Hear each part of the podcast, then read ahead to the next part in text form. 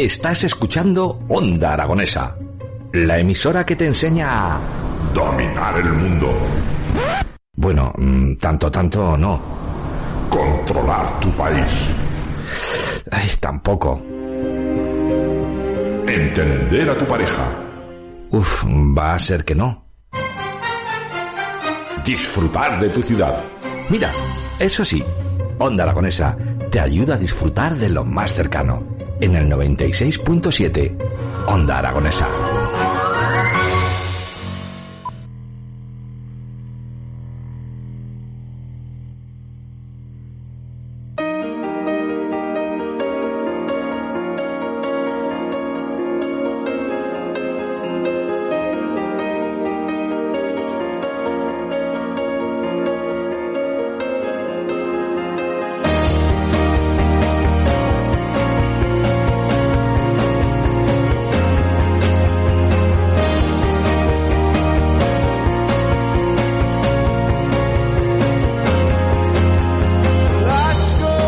Y 32 minutos de la mañana y nosotros continuamos aquí en las mañanas de Onda Aragonesa a través del 96.7 de su FM y de esos distintos medios digitales. La verdad es que el programa de hoy, pues amigos, ya sabéis que hoy es nuestro cumpleaños, hoy cumplimos dos años y el programa de las mañanas pues está siendo un poco loco y hoy me gustaría presentaros eh, una historia.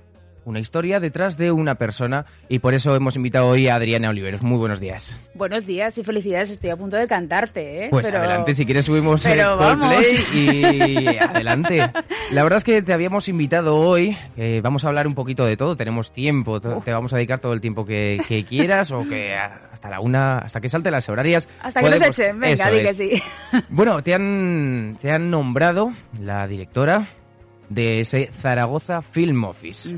Que, bueno, pues eh, Zaragoza Film Office, una oficina de cine en Zaragoza, cuéntanos.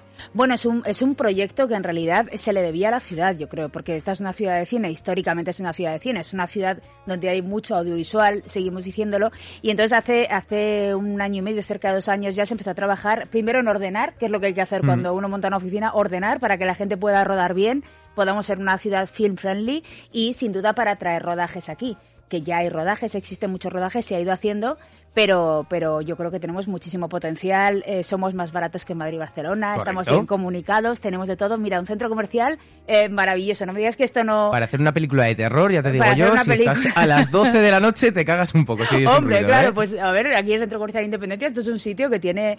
Y hay muchos rincones así, que no solo hablamos de emblemas monumentales. Y coincide que ahora ya se ha sacado la ordenanza municipal para hacer una ventanilla única, para promocionar a través de, de una web, hacer también turismo turismo fílmico y, y- y- y lo dicho, promocionar la ciudad. Hubo una primera época ya con Teresa Azcona, o sea que yo soy heredera, Teresa Azcona ahora está directora general de Spain Film Commission, tenemos ahí una aragonesa que, que puede mirar por nosotros y entonces ahora toca toca seguir haciendo este camino y promover y que haya muchos rodajes y mucho cine. Ya hay esta semana con Ryder, ¿eh? Eso estamos estamos hasta arriba. de ¿Qué sitios se van a promover así como, como tenemos eh, la Plaza del Pilar, que fue la precursora del cine Sí. español, en la misa de... Bueno, que Sí, nadie. la salida de mis Las- una, de las primeras películas conservadas. Siempre hay esta cosa sobre la fecha de que sí, pero sin dudas es un hito que además eh, estará de aniversario dentro de poco.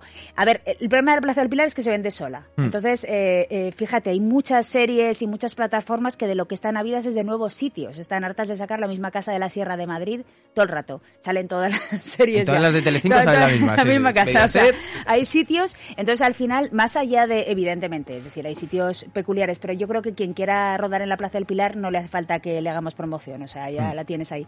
Pero sí que hay, hay muchos sitios singulares, hay, hay calles, Zaragoza puede ser cualquier cosa, es decir, puede ser la ciudad más anodina del mundo, puede ser un, un vergel en los galachos, o puede ser unas saladas que, o, la, o la zona de salida hacia, hacia Cuarte, por ejemplo, que puede ser un, un desierto de lo que sea, es decir, puedes hacer cualquier cosa. Entonces, en las localizaciones se trata de hacer un hacer un, un catálogo amplio para que para que tengan de todo y sobre todo para facilitarles lo que necesiten, que aquí estamos para lo que necesiten. Es decir, Eso está muy bien. Que ser- prestéis todos los servicios y ser todo útiles, lo- sí. toda la ayuda y todo el apoyo para que se lleven a cabo pues estas producciones que eh, es mover dinero realmente, es dar Claro. trabajo, mover dinero y favorece la economía. Claro, es que, es que hay, hay una cuenta realmente de cuánto mueve cada rodaje que está aquí. Y hablamos no solo de los rodajes que vienen de fuera, sino de los propios rodajes que hay aquí, de facilitarlos. Porque para una producción audiovisual que, o, para cualquier empresa, la pérdida de tiempo Hmm. y la poca agilidad es más cara casi que cualquier otra cosa. Es decir,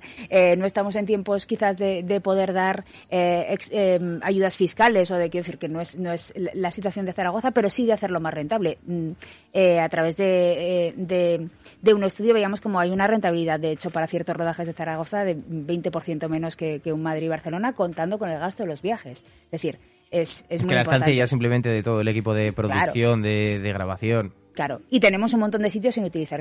Tú has dicho la Plaza del Pilar, pero es que hay callejones, o por no decirte, hay un Palacio de la Rinaga, hay eh, pasajes comerciales de los antiguos, por ejemplo, brutales. Hay, hay casas increíbles, hay tenemos tenemos de todo. Y Oye. estamos en ese catálogo trabajando. Hay mucha gente trabajando detrás. ¿Y tema de permisos de grabar una película, por ejemplo, es complicado dar todos esos permisos o es... Me imagino que gracias a esta oficina, esta Zaragoza Film Office, Claro. lo facilitáis y esos trámites no van a ser tan complejos. Claro, es que, es que ahora hay una parte que va a ser más visual del proyecto, más que parecerá que hemos hecho mucho, pero realmente lo que ha habido un equipo es trabajando hasta ahora mucho Mm. para hacerlo más complicado, que yo creo que la, la ordenanza. Es decir, ordenar eso, crear tres, tres tipos de rodajes para que los de baja intensidad, eh, los, los poco complicados, se gestionen muy rápidamente y que haya toda una ventanilla única en la que se pueda hacer todos los trámites.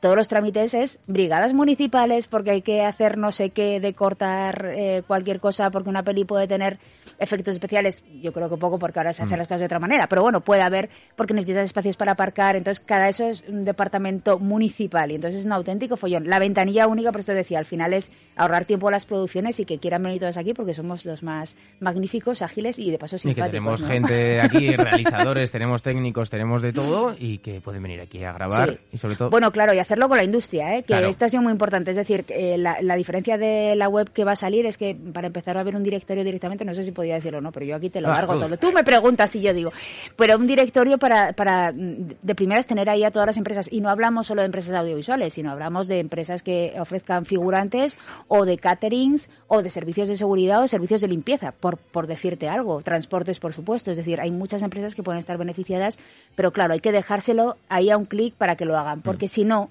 si no lo tienen fácil, no van a hacer ese gasto tampoco Claro. los rodajes que Pero yo creo que para esa misión estáis vosotros, en la Zaragoza Film Office. Sí, sí, el sí. hecho de, de coger, agrupar, como has dicho tú, ordenar y decir, oye, pues esto, si quieres hacer un rodaje, es que casi te lo estoy haciendo yo. Claro, claro, Mm, claro. Porque ya hemos contactado con todas esas empresas, ya están dentro de, digamos, la asociación, vamos a de, el conjunto de empresas, y yo creo que es algo para sacar pecho, por así decirlo, Claro. de decir, oye, eh, vamos a promover Zaragoza, no es que la vayamos a vender, sino Sí. es que te vamos a dar ya todo casi hecho. Tienes Sí. que venir con el guion y... Y aquí con los brazos abiertos. Y, Y encima te poquito ofrecemos más. centro comercial.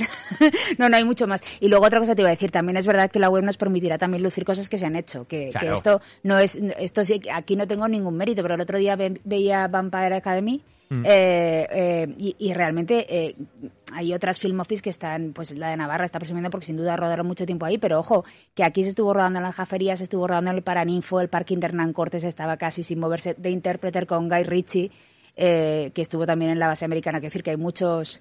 En la base aérea, ya no se llama base americana, Eh, ¿no? Ahora es base aérea. Ahora Sí, es sí. base aérea. Bueno, esto indica la edad ¿eh? y las aventuras. Nunca he conocido la, dónde estaba la base americana realmente, creo que es eh, la del norte, ¿no? No sé, Ah, aquí me vas es a la pillar, academia. pero es la academia. Eh, vamos a preguntarle a liar, ¿eh? nuestros oyentes. eh, esto lo va a saber José, el de la 24. José, por Muy favor, bien. comunícate. ¿Cuál era la base militar eh, americana? Pero yo creo que era la base aérea. Pero bueno, aquí, José, danos una respuesta. A, ver quién tiene había- razón. Me habían dicho que era eh, Valdespartera el campo de pruebas, por eso había casquillos de bala. Bueno, hay un... Bueno, Pero- Valdespartera también es zona de cine, ¿eh? ¿Dónde? ¿Dónde Eh, la reina de Salomón y la reina de Saba. Ahí se- en, las, en, las, eh, en lo que antes era, claro, ahora serán edificios. Antes era la Valdespartera, te estoy hablando Claro. de hace muchos años. No, eso, Valdespartera, Secarral lo he conocido. Sí, Lo por que, eso. Que también, madre mía. Pero bueno, eh, también hay muchos parajes, yo creo que, que en Zaragoza vais a tener un, un arduo trabajo. Un arduo trabajo, sí, también para recopilar, pero también hay, también hay Claro. más equipos trabajando en esto. ¿eh? Hace poco, eh, Vicky Calavia, por ejemplo, estaba haciendo eh, pues un registro un poco, una historia un poco, bueno, ya sabe mucho del, del cine y realmente de historias que hay vinculadas que puede convertirse en turismo de cine. Es decir, hay posibilidades infinitas relacionadas con el turismo de cine, que es otra cosa de la que, de la que yo creo que hay que ir presumiendo. Me gusta que hayas explicado que el hecho de que se haya abierto una Zaragoza Film Office, que vamos a renombrar siempre así, eh, no es solo para aquellas eh, megaproductoras, Mediaset, no, no, que es que al ciudadano a pie y al empresario de a pie también le interesa. Sí, y tenerlo fácil. O sea, hoy por la mañana te juro que antes de venir aquí ya he tenido dos, eh, claro, eh, yo vengo de, este terreno, entonces es fácil que te, que te localicen a, golpe de teléfono, mm. pero dos peticiones, pues una era un rodaje el lunes, otra era un videoclip el domingo. Y luego yo creo que hay temas eh, muy interesantes para Zaragoza, por ejemplo, el tema de la publi. El tema de la publicidad es interesantísimo para esta ciudad, porque tenemos sitios muy fáciles, muy, muy accesibles y muy sin utilizar. ¿El tema de la publi te refieres a? A los rodajes publicitarios, que a veces pensamos en rodajes y pensamos, mm. pensamos en cine, pero bueno, hay muchos otros terrenos dentro del audiovisual. O sea, el, audiovisual es... En la Expo ya se grabó un par de anuncios de Renault, que lo teníamos fichado, y la verdad es que, oye, pues eh, por ejemplo la Expo, que bueno, sí, ahora con el Vive Latino ha sido utilizada, pero digamos 10 años mmm, sin pegar un palo de agua y allí... Que se le puede sacar muchísimo partido a la Expo, sin duda, y hay que hacerlo además. La Expo sí que es un terreno además eh, compartido por toda la Field Commission y que, y que, y que sin duda es precioso, es que lo mm. dices, o sea, es que los lugares lo, lo valen, entonces, entonces hay que sacar partido. Eh, ya nos llega el mensaje de José que nos dice que dice? a ver. Eh, la base americana estaba, estaba dentro de la base aérea de Zaragoza. Eh, te gana un poco yo, ¿eh? Por edad. Son muchas aventuras, mucha historia y mucha mm. edad. Ya sabes, yo soy más mayor que tú. Bueno, muchas aventuras y es lo que me refería con la introducción porque hoy les vamos a presentar la historia de Adriana. Yo voy a hacer un pequeño resumen, pero quiero que la cuentes tú, ¿vale? Es que además fue chulo, porque me citasteis aquí la última vez, nos vimos tú y yo, y había ocurrido algo que, que no había ocurrido antes y de repente pasasteis a formar parte de, de, de mi vida, porque mm. yo creo que la entrevista la teníamos ya en ese momento ya y entonces de repente, bueno, cuenta, cuenta. Eh, Adriana, vamos a decir, llegó caliente, que se suele decir ahora, porque la habían echado del trabajo, un trabajo, eh, ¿se puede decir el sitio? Sí, bueno, eh, yo, creo que, lo sabe todo el mundo, está publicado por todos lados. el periódico de Aragón, eh, en el cual había trabajado... 20, de, con este último contrato, 20 años. 20 años. O 21, bueno, da igual. 20 años que ya te sabías, es que 20 años en un mismo trabajo... Sí, sabías absolutamente hasta dónde estaba la mancha de no sé qué, del mueble del café, de absolutamente todo. sí, lo había hecho yo, básicamente. Y llegaste aquí, llegaste cabreada porque te habían comunicado la noticia y estabas pues eh, mentalmente muy perdida, muy perdida. Sí, estaba más que nada, más que cabreada, yo creo que era descolocada, mm. ¿sabes? Porque cuando tienes una, una experiencia, pues las cosas, eh, de alguna manera, eh, tú sabes lo que está ocurriendo en tu empresa y tal, empresa además eh, a la que yo le debo todo lo que soy. Quiero mm. decir que, que, el cabreo es relativo en el sentido de que, por otro lado, es que ha sido toda mi trayectoria ahí, primero en prensa y luego desarrollando todo el área audiovisual. Pero sí que es verdad que, que, llegasteis a mi vida en un momento que dices, ¿y ahora qué hago yo con 45 años? No, esto es hace un año. 45 años. Eh, y en los que yo sabía por la circunstancia, es un despido que al final acabamos, eh, eh, yo decía, vamos a desdramatizar, porque es un despido. Hablando de, ojo, 2021, el año pasado, el año pasado, con la situación pospandémica que había. Situación pospandemia, claro, yo tengo eh, dos enanos a los que alimentar, y entonces, bueno, pues claro, una situación, evidentemente cuando sales así de un medio, no sales con una mano delante y otra detrás, mm. hay una indignación, faltaría más también. Pero es verdad que 20 años ya me jodería, ¿sabes? sí. Pero es verdad que la, que la situación es... Eh, se te plantea muy complicada porque además tú sabes que en ese momento, bueno, que eres una persona incómoda y que digamos que tus medios tradicionales de vida no van a estar. Mm. Tú no vas a dedicarte a escribir, tú no vas a dedicarte a hacer determinadas cosas, tú no vas a entonces, eh, eh, podía haber pasado de todo en mi vida. Eh, yo creo que también fue crucial estar aquí, sacarlo y decirlo. Quiero mm. decir, porque además luego se publicó el despido y tal. Esa temporada hubo, no es una buena época para los periodistas, esto no le voy a mentir a nadie, con lo cual hubo más compañeros y, y y lo que ocurrió es que al final ha sido algo que ha sido para bien en mi vida, pero te diré que absolutamente las cosas ocurren, por muy malo que parezca, ocurren para bien. Eh, yo, yo tenía claro en ese momento que, desde luego, eh, en ese momento era una, ya era una periodista incómoda, con lo cual lo de ir a mm. echar, y tampoco me apetecía a mí volver a una gran empresa. Decidí crear una, una pequeña empresa que se llama Lupa Oliveros por la sencilla razón de que tuve que poner cinco nombres y era el que estaba libre y era mi nombre de guerra en Twitter, o sea, sabes que poner cinco nombres el único que estaba libre. Eh, era Lupo Oliveros y yo lo quise hacer rápido pues porque quería ponerme a trabajar eh, el 14 de diciembre y porque además paralelamente estábamos con el proceso del clúster, del que entonces ya hablamos, mm. del clúster audiovisual. Eh, una entidad en la que habíamos eh, apostado mucho una serie de empresas, eh, teníamos muchas ganas, pero a la que había que dedicarle tiempo. Y entonces, ¿qué ocurrió? Que gracias a ese despido pude dedicarle tiempo al clúster, que te recuerdo que es, es una asociación, mm. es decir, no es, no es, fue casi un regalo a mí misma. Venga, ahora me voy a dedicar al clúster. El clúster se formó con 40 empresas, ya somos 45, el 28 de febrero se constituyó, entre ellas Itenova, la Cámara de Comercio eh, Ayuntamiento de Zaragoza está, Universidad de Zaragoza, es decir... eh, Todos los grandes de esta ciudad. Sí, y- y, pequeñas productoras y gente de videojuegos, es decir, eh, se, se construyó el sueño. eh, de hecho, ya lo hemos profesionalizado, ya tenemos una gerente, con lo cual todo avanza ya viento en popa y ya estamos ahí. Y, y entonces yo estoy ahora mismo presidiendo el clúster y luego lo que ocurrió es que pude empezar a interesarme en otra serie de proyectos y dar la vuelta a, a mi vida. Y gracias a eso es esto que ha ocurrido con la Film Office, porque a mí me dices hace un año que voy a estar trabajando en el terreno del cine, que ¿Sabes? conocía por la parte de audiovisual y como, como productora, pero, pero en fin, eh, va a ser impresionante. A mí lo que me encanta es haberte visto hace un año y verte ahora con una sonrisa de oreja Sí, a sí, oreja. es que estoy hasta más guapa. Es que no me ven ustedes ahora mismo. Sí, ya me sí, ven. ahora sí que te Ah, me ven, sí, sí. vale. pues, Esa- la bueno, pues- cámara está aquí, la está tuya. aquí. Pues es que, es que estoy más guapa. O sea, que es que me veo yo y digo, pero Oliveros, perdóname, ¿cómo estás, Oliveros? A ver, que me están llamando y ahora no es el momento, gracias.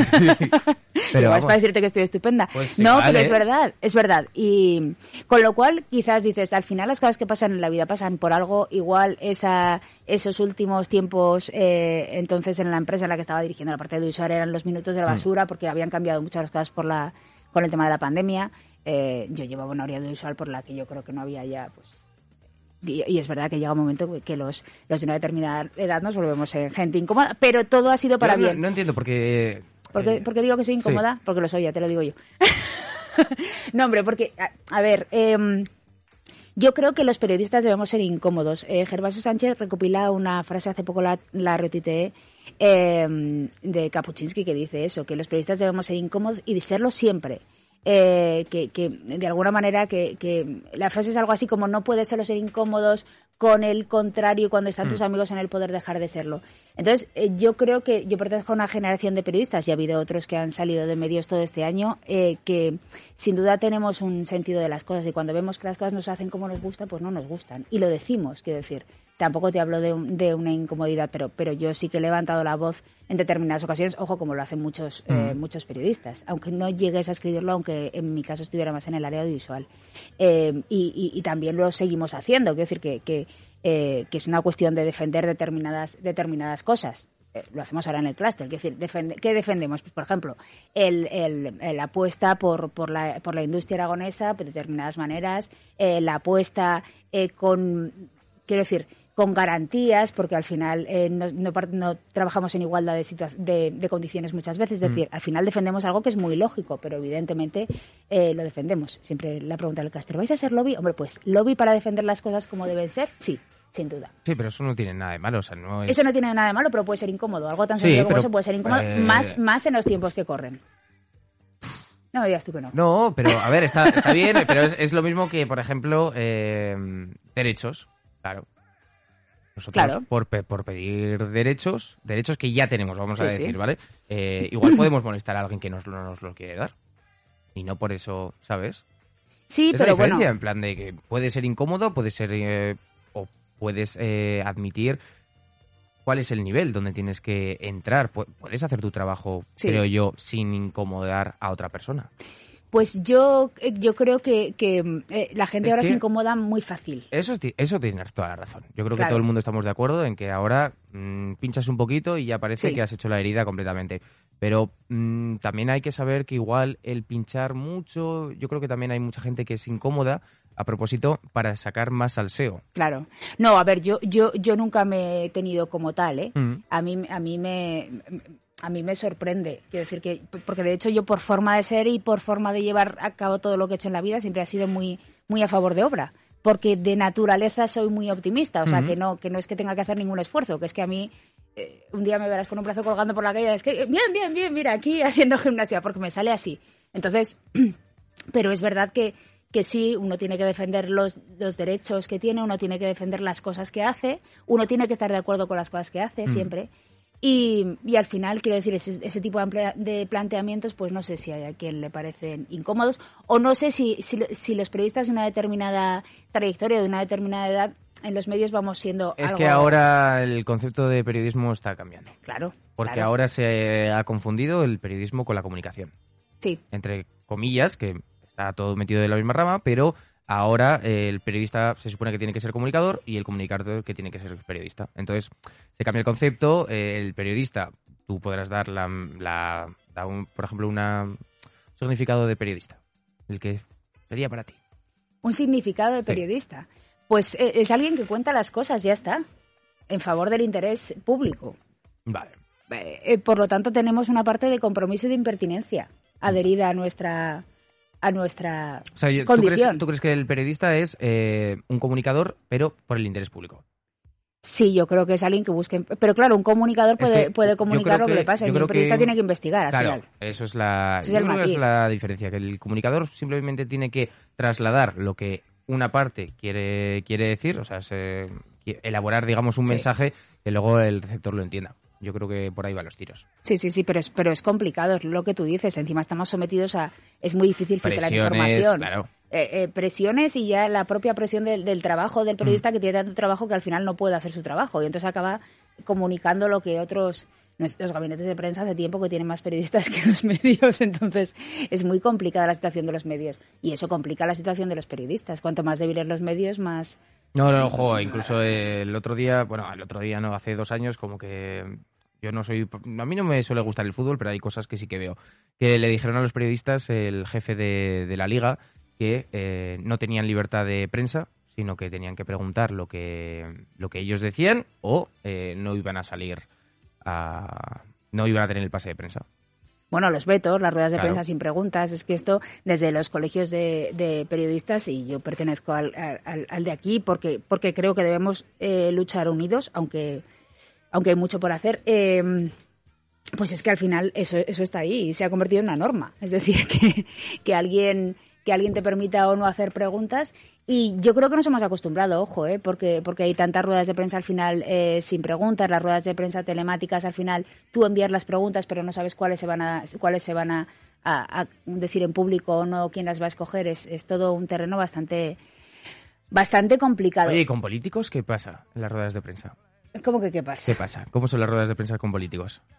Eh, pues es que yo creo que hemos entregado la cuchara, así que no te diría que ellos nos lo ponen difícil, te diría que nos, que nos lo hemos puesto difícil nosotros como periodistas. Creo que hemos entregado la cuchara, creo que la gente no hace preguntas y creo que no lo hacen no porque no quieran, quiero decir, hay grandes periodistas muy, em, eh, jóvenes y de todas las generaciones. Porque tienen es miedo a ese veto. Eh, Yo creo que no es ni miedo, es que al final eh, un periodista en un medio local te está haciendo cuatro informaciones en un día.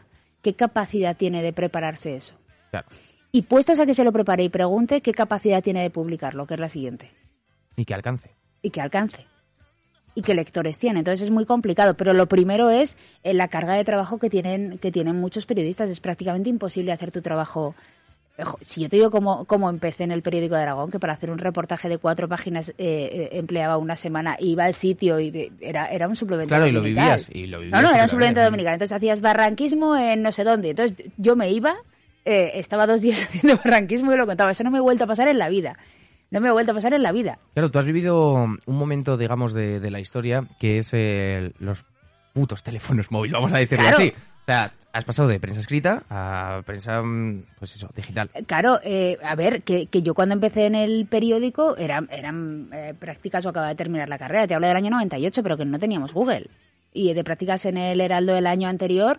eh, eh, y el anterior del anterior, creo que fue, coincidió con la catástrofe de Viescas, eh, eh, utilizábamos, eh, o sea, quiero decir que, que, que, que utilizábamos el teléfono fijo para hablar con los familiares, pero no, tú no tirabas de Google, tú te ibas a la hemeroteca, pero de verdad, o sea, que te ibas de verdad y no solo al archivo que pedías todos los días, el archivo de, de claro, eh, sino que te ibas de verdad a la Biblioteca de Aragón, a la hemeroteca a ver filminas.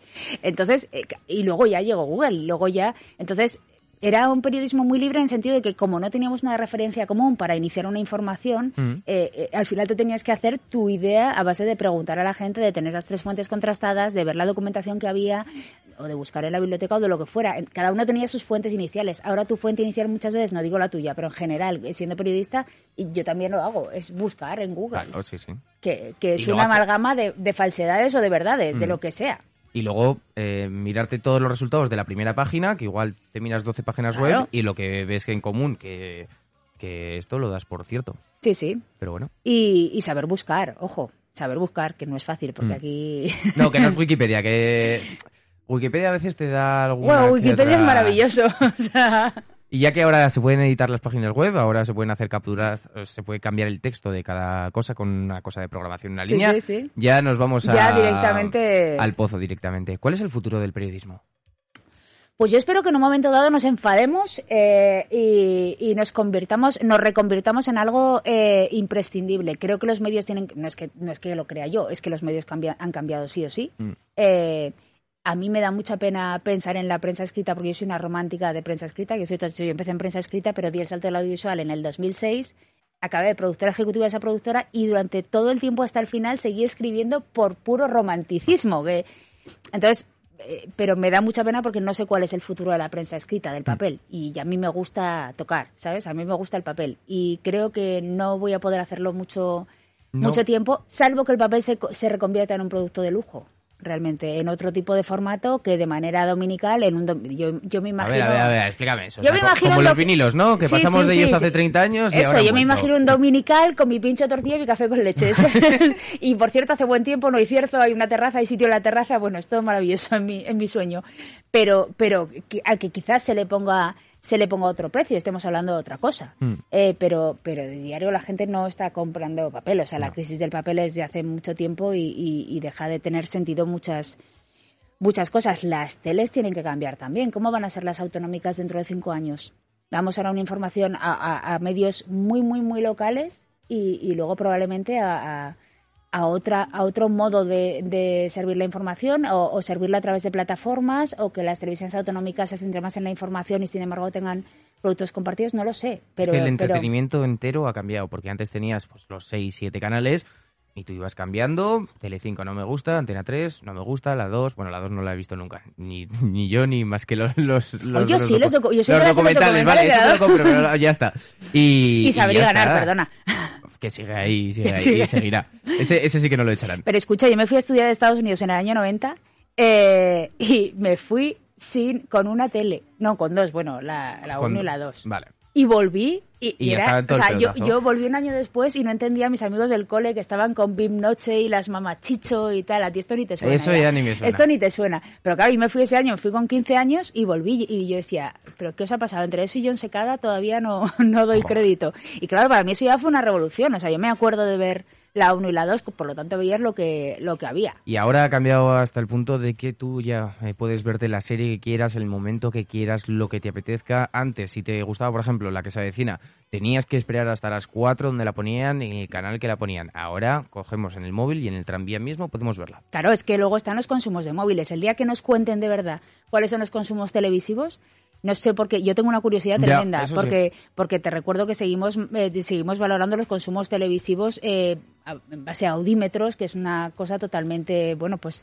te hacen una proyección según unos datos, pero eh, en Aragón, por ejemplo, eh, hay muy pocos audímetros. Bueno, en España hay pocos audímetros, pero hay comunidades como la nuestra donde hay muy pocos audímetros. Es más, en este mismo medio, en la radio, eh, no es que cuando les dicen a todos ustedes, es que tenemos 4 millones de oyentes. No, no los Claro. tienen. Ellos han cogido y les han preguntado, ha hecho una encuesta y les han dicho, oye, eh, a 10 personas, pues yo escucho, 9 escuchan Onda Aragonesa, uno escucha Aragón Radio. Pues Claro. ya está. Por sí. regla de 3, y literalmente por regla de 3, ahora Onda Aragonesa tiene eh, 45, 9, 30, 36 millones de oyentes en España. Claro. Sí, sí, sí, sí, sí, por eso te digo. Pero es curioso porque en el caso de la tele, a ver, evidentemente Movistar sabe exactamente cuánta gente le está viendo, Netflix sabe exactamente cuánto, y, y, y no nos dan los datos, pues no lo sé por qué, pero ojalá, o sea, por favor, algún periodista que se dedique a la tarea de investigación, porque el día que ocurra eso y que tengamos todos los datos y la foto real de cómo se consume, eh, Van a cambiar muchas van cosas. a cambiar muchas cosas y todos lo sabemos, em- eh, empezando por la publicidad Mm. y, y luego todo lo demás. Y luego otra cosa que te voy a decir, que me has dicho lo de la una y ya me voy a parar mañana. No, no, no, no, que- que- te iba a que decir eso. no, pues una cosa te voy a decir. En lo que decías de la, de la, de- o hablábamos en- de la descentralización, ojo que también se aplica al cine. Es decir, se buscan historias cada vez más locales, eh, eh, se buscan rodajes descentralizados y ojo que tenemos una oportunidad, no hablo solo de, de Zaragoza, hablo de Aragón o de muchas comunidades no explotadas para generar esas historias y para trabajar desde aquí en oficios del cine. Bueno, y para eso está Zaragoza Film Office. Eso. Así que ya está. Eh, mensajes que nos llegan 680 88 82 87, el número de teléfono de contacto del programa. José que nos dice, Adriana, como escenarios de película te recomiendo que visites las trincheras de Quinto. Si algún Oh, día, sí. si algún día necesitas conocer lugares con posibilidades de escenario bélico, díselo a Jimmy y preparamos una ruta rápidamente. Pues nada, nada, eso, eso perfecto, sin duda. Así que, Adriana, Eso nos hemos duda. pasado un minuto de la hora que, que tenía. Y no sé cantar cumpleaños feliz. La próxima vez que venga no sé qué te voy a contar ya, ¿eh? Pero es que yo estaría O sea- contigo hasta la una realmente. Pero... O sea, que tenemos que seguir con el programa. Ahora tenemos que hablar sobre... Espera, que yo me tengo que poner... eh, un programa educativo en los espacios naturales protegidos de la Red. Natural de Aragón, que para los más pequeños seguro que, que les, va a les va a interesar mucho. Beatriz, que no... jo, qué, qué locura está siendo esta mañana. Eh, Beatriz, que te ve por Twitch y dice, dale la enhorabuena si los, si- los niños son suyos. Ah, claro, es verdad, cosas de la conciliación, ya y sabes, el teléfono que está entrando, pero no lo vamos a coger. De verdad que hoy está siendo, Oye, hoy está siendo una locura. Así que, Adriana, muchísimas gracias, mucha suerte, que vaya todo genial y te esperamos próximamente para que nos lo cuentes por aquí. Vale, mil gracias. Hasta luego. Hasta luego.